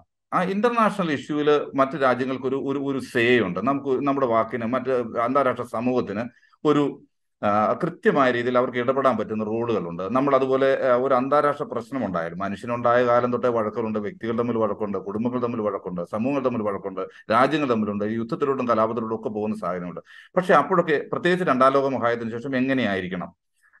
എന്ത് ചെയ്യാം എന്ത് ചെയ്തുകൂടാ എന്നുള്ളതിനെ സംബന്ധിച്ച് കൃത്യമായ രീതിയിൽ ചില നിയമങ്ങൾ ഉണ്ടാക്കുകയും ശിക്ഷാർഹമായ കുറ്റങ്ങളായി ചിലത് ചിലത് നിർണയിക്കുകയും അതിനുവേണ്ടി വിവിധ വേദികൾ ഇപ്പോൾ ഇന്റർനാഷണൽ ക്രിമിനൽ കോർട്ടുണ്ട് ഐ സി സി ഉണ്ട് ജനീവ കൺവെൻഷൻ ഉണ്ട് യുണൈറ്റഡ് നേഷൻസ് ഉണ്ട് ഇന്റർനാഷണൽ ഹ്യൂമാനിറ്റേറിയൻ ലോ ഉണ്ട് ഇങ്ങനെ വിവിധങ്ങളായ നിയമങ്ങളും എല്ലാം ഉണ്ടായ ഉണ്ടായിരിക്കെയാണ്. ഇത് പ്രാകൃത സമൂഹത്തിലില്ലായിരുന്നു. അങ്ങനെ പുരോഗമിച്ച ഒരു സമൂഹത്തിലാണ് ഈ അന്താരാഷ്ട്ര സമൂഹം മിണ്ടാതിരിക്കുന്നതും ഇടപെടാതിരിക്കുന്നതും എന്നുള്ളത് വളരെ ദയനീയമായ ഒരു കാര്യമാണ്. പക്ഷെ അതിനകത്തുള്ള ഒരു ഒരു പ്രശ്നം. ഇപ്പൊ യുണൈറ്റഡ് നേഷൻസ് നമ്മൾ എടുക്കാൻ നോക്കുക യാതൊരു ജനാധിപത്യവും ഇല്ലാത്ത ഒരു ഒരു സംവിധാനമാണ് യുണൈറ്റഡ് നേഷൻസ് അതിൽ വൻ ശക്തികൾ ഒരാൾ ബാക്കി നാല് പേര് ഒരു തീരുമാനം എടുത്താൽ അവർക്ക് വീറ്റോ എന്ന് പറയുന്ന ഒരു ഒരു ഒരു സംവിധാനമുണ്ട്. അതുകൊണ്ട് അത് ജനാധിപത്യപരമല്ല. എല്ലാ കാലത്തും അമേരിക്ക അതുകൊണ്ടാണ് ഞാൻ ആദ്യം പറഞ്ഞത് ഇത് ഇത് ഇസ്രയേൽ പാലസ്തീൻ യുദ്ധമാണെന്ന് പറയുന്നത് തന്നെ തെറ്റാണ്. Israel Britain united nations versus അവർ നേരെ പാലസ്തീൻ ജനതയ്ക്കെതിരെ. ഇതാണ് ആ യുദ്ധം. ഇതിനകത്ത് ഈ യുദ്ധത്തിനകത്ത് പ്രധാനപ്പെട്ട റോൾ അമേരിക്കയ്ക്കുണ്ട്. അപ്പൊ അതുകൊണ്ട് അമേരിക്ക ഉള്ളിടത്തോണ്ടാണ് യുണൈറ്റഡ് നേഷൻസിന്റെ ഇടപെടൽ ഉണ്ടാവില്ല. അന്താരാഷ്ട്ര സമൂഹം ഇടപെടാതിരിക്കുന്ന സത്യം പറഞ്ഞു കഴിഞ്ഞാൽ ഒരു ഒരു നിർഭാഗ്യമാണ്. പക്ഷേ ഇപ്പൊ ഈ പുതിയ കാലഘട്ടത്തിൽ ഈ മൂലധനത്തിന്റെ ഒഴുക്കൊക്കെ വെച്ചിട്ട് എല്ലാ രാജ്യങ്ങൾക്കും അവരെ വികസിക്കണമെന്നും അവർ അവർക്ക് ഇൻട്രസ്റ്റ് ഓഫ് നേഷൻ എന്ന് പറയുന്ന ഒരു സാധനമുണ്ട്. അപ്പൊ അവരുടെ രാജ്യത്തിന്റെ പുരോഗതിക്കും അവരുടെ ജനങ്ങളുടെ അഭ്യുദയത്തിനും വേണ്ടിയിട്ട് അന്താരാഷ്ട്ര വിഷയങ്ങൾ മേൽ കണ്ണടയ്ക്കുന്ന ഒരു പരിപാടി. പ- പണ്ടത്തെ ആക്റ്റീവായി ഇടപെടുന്ന ഒരു ഒരു കാലഘട്ടം ഇപ്പൊ നമ്മുടെ ചുറ്റുമുള്ള അറബ് രാജ്യങ്ങൾ നോക്കിയാലും മതി. അവർക്ക് അവരുടേതായ ആഭ്യന്തരമായ ആവശ്യങ്ങളുണ്ട് ആഭ്യന്തരമായ പ്രശ്നങ്ങളുണ്ട് അവരുടെ വളർച്ചയുണ്ട് അവർക്ക് ഇൻവെസ്റ്റ്മെന്റ് വരേണ്ടതുണ്ട്. അപ്പൊ അതുകൊണ്ട് ഇൻട്രസ്റ്റിന്റെ നേഷൻ നോക്കുമ്പോൾ ഈ പാവപ്പെട്ട ഒരു ഒരു അതിർത്തി പോലും ഇല്ലാത്ത പാലസ്തീനികൾക്ക് വേണ്ടി സംസാരിക്കാൻ ശരിക്കും പറഞ്ഞാൽ അന്താരാഷ്ട്ര സമൂഹത്തിന് ആരും ആകെ കണ്ണീരൊടുക്കുന്ന കുട്ടികൾ മരിക്കുന്നു ആളുകൾ മരിക്കുന്നു എന്നുള്ളതല്ലാതെ അതെന്ന് പറഞ്ഞ ഒരു പ്രശ്നത്തിന്റെ ഉപോൽപ്പന്നമാണ് അവിടെ പ്രശ്നം വേറെ അവിടെ കിടക്കുവാണ്. ആ പ്രശ്നം പരിഹരിക്കാൻ ഈ പാലസ്തീനികൾ എന്ന് പറഞ്ഞ നേർപകുതി ഒരു ഒരു പ്രദേശത്ത് നേർപകുതി മനുഷ്യർ അന്യ രാജ്യങ്ങളിൽ അഭയാർത്ഥിക്കാൻ പോയി കഴിയുന്നു. ഇവർക്കൊന്ന് മടങ്ങിപ്പോകാൻ ആ രാജ്യത്തുള്ള അന്തസ്സായി ജീവിക്കാൻ. അവന്റെ വീട്ടിൽ നിന്ന് ഇറങ്ങുമ്പോൾ തോക്ക് ചൂണ്ടി നിൽക്കുന്ന ഒരു പട്ടാളക്കാരൻ മുമ്പിൽ അല്ലാതെ ഒരു ഗ്രോസറി പോയി സാധനം മേടിച്ചുകൊണ്ട് വരാൻ അതായത് ഡിഗ്നിറ്റിയോടെ ജീവിക്കാൻ. ആ മനുഷ്യൻ സഹായിക്കാനായിട്ട് ഈ അന്താരാഷ്ട്ര സമൂഹത്തിന് കൃത്യമായ ഒരു ധാർമ്മിക ഒരു ബാധ്യതയുണ്ട്. പക്ഷെ നിർഭാഗ്യവശാൽ അത് ആരും ഇടപെടുന്നില്ല. കാരണം എല്ലാവർക്കും അവരുടെ ഇൻട്രസ്റ്റ് ഓഫ് നേഷൻ ആണ് വരുന്നത് അവരുടെ വികസനം അവരുടെ ആഭ്യന്തര പ്രശ്നങ്ങൾ ഇതിനെ പരിഹരിക്കുന്നിടയ്ക്ക് അന്താരാഷ്ട്ര പ്രശ്നങ്ങൾക്ക് യാതൊരു പ്രസക്തിയും ഇല്ലാതായി പോകുന്നു. പക്ഷേ ഞാൻ ആദ്യം പറഞ്ഞ പോലെയാണ് ഇത് ഒരു രാജ്യത്തിനകത്ത് ഇപ്പൊ നമ്മുടെ രാജ്യത്ത് ഒരു ഖാലിസ്ഥാൻ വാദം ഉണ്ടായി നമ്മുടെ ഇന്ത്യയിലെ പ്രശ്നമാണ്. അതിനകത്ത് മൂന്നാമതൊക്കെ അഭിപ്രായം പറയേണ്ട കാര്യമില്ല. നമ്മൾ എങ്ങനെ കൈകാര്യം ചെയ്യുന്നു? രാജ്യമായി വിട്ടുകൊടുക്കുകയോ അടിച്ചമർത്തുകയോ ചെയ്യുന്ന നമ്മുടെ അത് ഒരു നാഷണൽ ഇഷ്യൂ ആണ്. ഇതൊരു ഇന്റർനാഷണൽ ഇഷ്യൂ ആണ്. അതിന് അന്താരാഷ്ട്ര സമൂഹം ഇടപെടേണ്ടതാണ്. ഇന്ത്യ ഉൾപ്പെടെയുള്ള ഇടപെടേണ്ടതാണ്. ഇന്ത്യ പിന്നെ പ്രത്യേകിച്ച് നമ്മുടെ നിലപാടുകൾ മാറ്റിയതിനെ കുറിച്ചൊക്കെ അറിയാമല്ലോ. ദീർഘകാലങ്ങളായി. ഗാന്ധി ഞാൻ അന്ന് ആലോചിക്കുന്നു പലപ്പോഴും ഞാൻ ആലോചിക്കും ഈ ഗാന്ധിജിക്കൊക്കെ എന്ന് പറഞ്ഞാൽ വളരെ ലിമിറ്റഡ് ആയ വാർത്താവിനിമയ മാധ്യമങ്ങളെ ഒന്നും ഉണ്ടായിരുന്നുള്ളൂ. എന്താണ് ശരിക്കും പാലസ്തീനും ഇസ്രയേലും നടക്കുന്നതെന്ന് പറഞ്ഞാൽ ഒരു മൂന്നാമതൊരു കക്ഷി പറഞ്ഞറിയാതെ നേരിട്ട് പോയി കണ്ടു കാണാൻ പോകത്തില്ല. അന്ന് പോലും നീതിപൂർവമായ ഒരു നിലപാടെടുക്കാൻ അവരെ കൊണ്ട് പറ്റിയെന്ന് പറയുന്നത് ഇന്ന് ഇത്രയും വിവരങ്ങൾ കിട്ടാനുള്ള എല്ലാ സംവിധാനങ്ങളും ഉള്ള ഒരു ഭരണകർത്താവ് ഒരു ഭരണകൂടത്തിന് നീതിപൂർവമായ മനുഷ്യത്വപരമായ മനുഷ്യന്റെ പക്ഷത്ത് നിൽക്കുന്ന ദുർബലന്റെ പക്ഷത്ത് നിൽക്കുന്ന നിലപാടെടുക്കാൻ നമ്മുടെ ഗവൺമെന്റ് എന്തുകൊണ്ട് പറ്റുന്നില്ല? അപ്പൊ ഈ നെഹ്റുവും ഗാന്ധിയും ഒക്കെ എത്രയോ വലിയ മനുഷ്യരായിരുന്നു ഇപ്പൊ ശരിക്കും പറഞ്ഞാൽ അത്ഭുതപ്പെട്ടു ഞാൻ അവസാനം ഒരു കാര്യം കൂടി ചോദിച്ചിട്ട് നിർത്താം നമുക്ക്. ഈ ഈ ആളുകൾ അഭയാർത്ഥികളാകുന്നു ആളുകളെ കൂട്ടക്കുരുതി ചെയ്യുന്നു. ഇതിനോടൊപ്പം വേറൊരു സംഗതി കൂടെ ഇപ്പോൾ കഴിഞ്ഞ ദിവസം വന്ന വാർത്തയിൽ നിന്നാണ് ഞാനിത് ചോദിക്കുന്നത്. ഇന്ത്യയിൽ നിന്ന് ഒരു ലക്ഷം തൊഴിലാളികളെ ഇസ്രായേലിലേക്ക് കൊണ്ടുപോകാൻ ഒരു ഡീലിന് വേണ്ടി ഇസ്രായേൽ ഗവൺമെന്റ് ഇന്ത്യയുമായി സംസാരിച്ചുകൊണ്ടിരിക്കുന്നു എന്ന് പറയുന്നൊരു വാർത്ത വന്നു. അതായത് അവിടെ ഇപ്പോൾ ജോലി ചെയ്തുകൊണ്ടിരിക്കുന്ന ഫലസ്തീനികളെ റീപ്ലേസ് ചെയ്യാനാണ് ഈ തൊഴിൽ ഫോഴ്സിനെ അങ്ങോട്ട് റിക്രൂട്ട് ചെയ്യാനായിട്ടുള്ള ശ്രമം നടക്കുന്നത്. അപ്പോൾ ഈ ഡിസ്പ്ലേസ്മെന്റ് മാത്രമല്ല അവിടെ ജീവിക്കുന്ന മനുഷ്യരെ തൊഴിലുകളിൽ നിന്ന് വരെ പറിച്ചെറിഞ്ഞുകൊണ്ട് ഒരു ഒരു ഒരു ടോട്ടൽ ഇൻവേഷൻ അതിന്റെ എല്ലാ മുഖങ്ങളും അവർ കാണിച്ചുകൊണ്ടിരിക്കുന്നു എന്നല്ലേ നമ്മൾ മനസ്സിലാക്കേണ്ടത്. ഇത് എന്റെ വ്യക്തിപരമായ അനുഭവം പറയാം. ഞാനൊരു നാല് അഞ്ച് മാസം മുമ്പ് ജപ്പാന് പോയിരുന്നു. അപ്പൊ ജപ്പാനിലെ മലയാളി സുഹൃത്തുക്കളൊക്കെ ആയിട്ട് ബന്ധപ്പെട്ട് അവിടെ ചെന്ന് ഇങ്ങനെ സന്ദർശിക്കുന്ന സമയത്ത് അവർ പറഞ്ഞു അപ്പൊ ജപ്പാനിൽ പോകാന്ന് പറഞ്ഞാൽ പ്രൊഫഷൻസ് മാത്രമേ പോകാൻ പറ്റത്തുള്ളൂ. പക്ഷെ ജപ്പാൻ ഇപ്പോൾ ഒരു നിയമനിർമ്മാണം നടത്തിക്കൊണ്ടിരിക്കുകയാണ്. ഇന്ത്യയിൽ നിന്ന് ബ്ലൂ കോളർ ജോബുള്ള അതായത് ഡ്രൈവർ വെൽഡർ ആശാരി അങ്ങനെ വരുന്ന പണി പണിക്കുന്ന ആളുകളെ കൊണ്ടുപോകാനായിട്ടുള്ള കാരണം അവിടെ തൊഴിലാളികൾ വിദഗ്ധ തൊഴിലാളികളുടെ കുറവുണ്ട്. അങ്ങനെ കൊണ്ടുപോകാനായിട്ടുള്ള നിയമനിർമ്മാണവും ചർച്ചകൾ നടത്തിക്കൊണ്ടിരിക്കുന്നത് പറഞ്ഞ കൂട്ടത്തിൽ എന്റെ ഈ സ്നേഹിതൻ പറഞ്ഞ ഒരു കാര്യമാണ് ഇസ്രയേലും ഇങ്ങനെ പദ്ധതി ഇടുന്നുണ്ട്. ഏത് ഈ ഒക്ടോബർ ഏഴിന് മുമ്പത്തെ കാര്യമാണ് പറഞ്ഞത്. മാസങ്ങൾക്ക് മുമ്പത്തെ കാര്യം പറഞ്ഞ ഈ ഹമാസുമായി ബന്ധപ്പെട്ട ഒരു പ്രശ്നവും ഉണ്ടാകുന്നതിന് മുമ്പാണ് ഇസ്രയേൽ വളരെ നാൾ മുമ്പേ ഇതിന് പദ്ധതി ഇടുന്നുണ്ടായിരുന്നു അവിടെ വരുന്നത്. കാരണം അവിടുത്തെ അത്യാവശ്യം തൊഴിൽ മേഖലയ്ക്ക് കാരണം ചെറിയൊരു രാജ്യമല്ലേ? അത് ഈ ഗാസയിൽ നിന്ന് പത്ത് ഇരുപതിനായിരം വർക്ക് പെർമിറ്റ് കൊടുത്തിട്ടുണ്ടായിരുന്നു ആ സമയത്ത്. ഇവർ വരികയും ജോലി ചെയ്യുകയും പോകും. പക്ഷെ എങ്ങനെയും ഇവർ ഇപ്പൊ തന്നെ ഈ ഗസയിൽ താമസിക്കുന്ന ആളുകൾക്ക് അൻപത്തിനാല് ശതമാനമേ ജോലി അൻപത്തിനാല് ശതമാനം പേര് തൊഴിലില്ലാത്തവരാണ്. അവർ യുണൈറ്റഡ് നേഷൻസ് സഹായത്തോടെയാണ് അവിടെ അവിടെ ആഹാരം കഴിച്ചു പോകുന്നത്. അതുപോലും ഇവിടെ കടത്തിവിടുന്നത് ഇപ്പൊ നമുക്ക് പൈസ അയക്കുന്ന വെച്ചാൽ ഗ്യാസിലോട്ട് അയക്കാൻ പറ്റൂലല്ലോ. ബാങ്ക് മൊത്തം ഇവരുടെ നിയന്ത്രണത്തിലാണ്. ഇവിടെ കറൻസിയാണ് അവിടെ നടക്കുന്നത്. അപ്പൊ അതുകൊണ്ട് ആ അവിടെ ബാക്കി വരുന്ന അമ്പത്തിനാല് ശതമാനം തൊഴിലില്ലാത്തവർക്ക് വേണ്ടി ആഹാരവും എല്ലാം കൊടുക്കുന്ന യുണൈറ്റഡ് നേഷൻസിന്റെയും റെഡ് ക്രോസിന്റെയും ഒക്കെ സഹായത്തോട് കൂടിയാണ് അവിടെ ലഭിക്കുന്നത്. അതുകൂടി ഇല്ലാതെ ബാക്കി നാൽപ്പത്തിനാല് ശതമാനത്തിന്റെ കൂടി വരുമാനം ഇല്ലാതാക്കുക ഒരു തരത്തിലും ജീവിക്കാൻ വയ്യാത്ത കൂട്ടം മനുഷ്യരാക്കുക അതിനു വേണ്ടിയിട്ട് അവർ കണ്ട ഏറ്റവും അതായത് നമ്മൾ പലപ്പോഴും വിചാരിക്കുന്ന ഇന്ത്യയോടുള്ള സ്നേഹം കൊണ്ടാണ് ഇന്ത്യയിൽ നിന്ന് ഈ സ്കിൽഡായ ലേബേഴ്സിനെ കൊണ്ട് ഒരിക്കലും ആരോ ഈ പദ്ധതി ഉണ്ടാക്കിയത് ഇതിനൊക്കെ എത്രയോ മുമ്പാണ്. ഞാൻ ഈ വാർത്ത കേട്ടത് തന്നെ അഞ്ച് മാസം മുമ്പാണ് അഞ്ച് മാസം മുമ്പാണ് അറിയുന്നത് അവർ ബ്ലൂ കോളർ ജോബിന് നമ്മുടെ അടുത്ത് പോയിക്കൊണ്ടിരുന്ന മിക്കവാറും കെയർ ഗിവർ എന്നൊക്കെ പറയുന്ന ജോലികളും അതുമായിട്ട് ബന്ധപ്പെട്ട കുറെ ആളുകളാണ് പത്താറായിരത്തോളം പേര് അവിടെ ജോലിയുണ്ട്. പക്ഷെ അവരെ അല്ലാതെ അവരും വിദഗ്ധ തൊഴിലാളികൾ തന്നെയാണ്. ഇപ്പൊ പ്രത്യേകിച്ച് നഴ്സിംഗ് ബാക്ക്ഗ്രൗണ്ട് ഉള്ളവരാണ് പോയിക്കൊണ്ട് അവരെ അല്ലാതെ സാധാരണഗതിയിൽ അവിടെ ജോലി എന്ന് പറഞ്ഞാൽ അത്ര എളുപ്പമല്ല. കാരണം അവിടെ ഹീബ്രു ഭാഷ എന്ന് പറയുന്ന അവിടുത്തെ ഡോക്ടർമാർ പോലും സംസാരിക്കുന്നതും മെഡിക്കൽ പ്രിസ്ക്രിപ്ഷൻ എഴുതുന്നതും എല്ലാ തരം കാര്യങ്ങൾ ചെയ്യുന്നതും എല്ലാ ബോർഡുകളും എല്ലാം ഇവരുടെ ഹീബ്രു ഭാഷയിലാണ്. അതുകൊണ്ട് തന്നെ ഇവർ നേഴ്സായിട്ടൊന്നും ആരും കൊണ്ടുപോകാറില്ലായിരുന്നു മറ്റു രാജ്യങ്ങളിൽ നിന്ന്. ഈ കാരണം എല്ലാ മരുന്നുകളുടെ പേരുകൾ എഴുതുന്നതും രോഗികളുടെ എല്ലാ കാര്യങ്ങളും ഹീബ്രുവിലായതുകൊണ്ട് നമുക്ക് അത്ര എളുപ്പമല്ലാത്തതുകൊണ്ട്. പക്ഷേ ഇപ്പോൾ നേഴ്സുമാരെ കൊണ്ടുപോകാൻ വെൽഡേഴ്സിനെ കൊണ്ടുപോകാൻ ഡ്രൈവേഴ്സിനെ കൊണ്ടുപോകാൻ കാർപ്പന്റേഴ്സ് മെയ്സൺസ് ഇങ്ങനെ എല്ലാവരും കൊണ്ടുപോകാൻ അവർ താല്പര്യപ്പെടുന്നത് ഇന്ത്യയോടുള്ള സ്നേഹം കൊണ്ടല്ല. അവിടെ ജോലി ചെയ്യുന്ന മുഴുവൻ പാലസ്ഥാന പാലസ്തീനികളെ അവിടെ നിന്ന് പുറത്താക്കാന്നുള്ള കാരണം അവിടെ പ്രധാനമായ ജോലി ചെയ്യുന്ന ഇപ്പൊ തന്നെ ഓൾറെഡി അവിടെ വർക്ക് പെർമിറ്റ് കട്ട് ചെയ്തു ഈ പ്രശ്നത്തിന് ശേഷം. അവർക്ക് വീണ്ടും ജോലി ഇല്ലാതിരിക്കുകയാണ്. പക്ഷേ അത് അതുകൊണ്ട് ഈ സെപ്റ്റംബർ ഏഴാം തീയതി ഉണ്ടായ സംഭവത്തിന് ശേഷം ഇനി പാലസ്തീനികളെ ഇങ്ങോട്ട് കയറ്റണ്ട എന്നുള്ള തീരുമാനമല്ല. അഞ്ചോ ആറോ മാസങ്ങൾക്ക് മുമ്പാണ് ഞാൻ ഇവർ അറിയുന്നത്. അത് എന്നോട് മറ്റൊരു വ്യക്തി പറഞ്ഞാണ്. അപ്പൊ ഇത് ഈ പത്ത് അത് ഞാൻ അറിയുന്ന ഇപ്പോഴാണെന്ന് പറഞ്ഞാൽ നമുക്ക് പ്രത്യേകിച്ച് സോഴ്സ് ഒന്നും ഉള്ളതുകൊണ്ടല്ല. പക്ഷേ ഈ പദ്ധതി നടക്കാൻ കാലങ്ങൾ കുറേയായി. ഇനി ഈ ഈ ഒക്ടോബർ ഏഴ് നടന്നാലും ഇല്ലെങ്കിലും അവർ അവരുടെ മുഴുവൻ പാലസ്തീനി വർക്കേഴ്സിനെയും റീപ്ലേസ് ചെയ്യുമായിരുന്നു. അതിനുള്ള പദ്ധതി ഉണ്ടാക്കിയിട്ട് കാലങ്ങളായി. ഇങ്ങനെ ഈ മനുഷ്യരെ അപ്പൊ ഇവരുടെ ഇവരുടെ രാഷ്ട്രീയപരമോ സാമൂഹ്യപരമായോ കാര്യം മാത്രമല്ല സാമ്പത്തികമായും ഇവരുടെ നടുപൊടിച്ച് ഇവരെ ഇല്ല ഒരു ഒരു സമൂഹത്തെ ഇല്ലാതാക്കി കളയുക എന്നുള്ളതാണ്. അതൊരു ഒരു ലോങ് ടേം പ്ലാനിന്റെ വലിയ വലിയ ഒരു പദ്ധതിയുടെ അവസാനത്തെ എപ്പിസോഡാണ് നമ്മളിപ്പോൾ കണ്ടുകൊണ്ടിരിക്കുന്നത്. നിർഭാഗ്യവശാൽ ലോക സമൂഹം എല്ലാം അതിന് മുമ്പ് കണ്ണടച്ചിരിക്കുന്നു. എന്തുവരും നാളെ നാളെ റൈറ്റ് വളരെയധികം നന്ദി. ഇത്രയും വിശദമായി ഈ കാര്യങ്ങൾ ഞങ്ങളോട് സംസാരിച്ചതിന് ഇൻസൈറ്റ് ഇവിടെ പൂർണമാകുന്നു മറ്റൊരു വിഷയവുമായി വീണ്ടും കാണാം.